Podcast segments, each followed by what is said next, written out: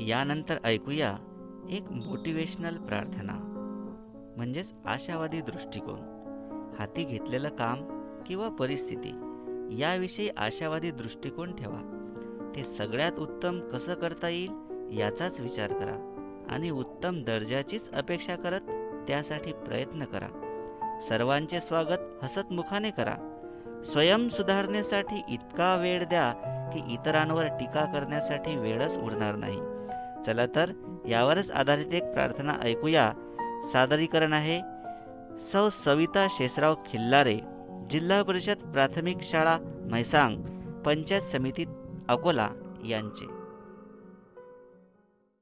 Hey guys good morning and welcome to your most beloved show radio Khandala club here I am Savita Shesharao Khillare Zilla Parishad upper primary school Maisang today I am going to present here motivational prayer which will fill your mind with positivity and make your everyday awesome. So let's get started. Repeat after me.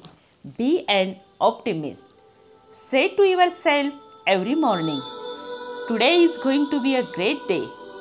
I can handle more than I think I can. Things don't get better by worrying about them. I can be satisfied if I try to do my best. There is always something to be happy about. I am going to make someone happy today. It's not good to be down. Life is great. Make the most of it. Think positive.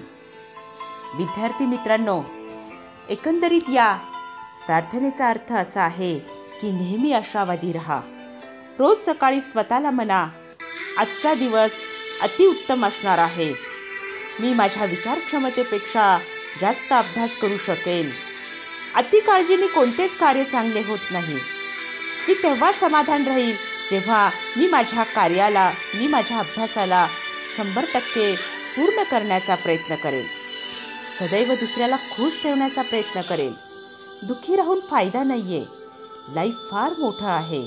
त्याला सुंदर बनवायचं आहे सकारात्मक विचाराने आनंदाने आशावादी बनून आणि म्हणूनच आम्ही एक सुंदर प्रयत्न घेऊन आलेलो आहोत.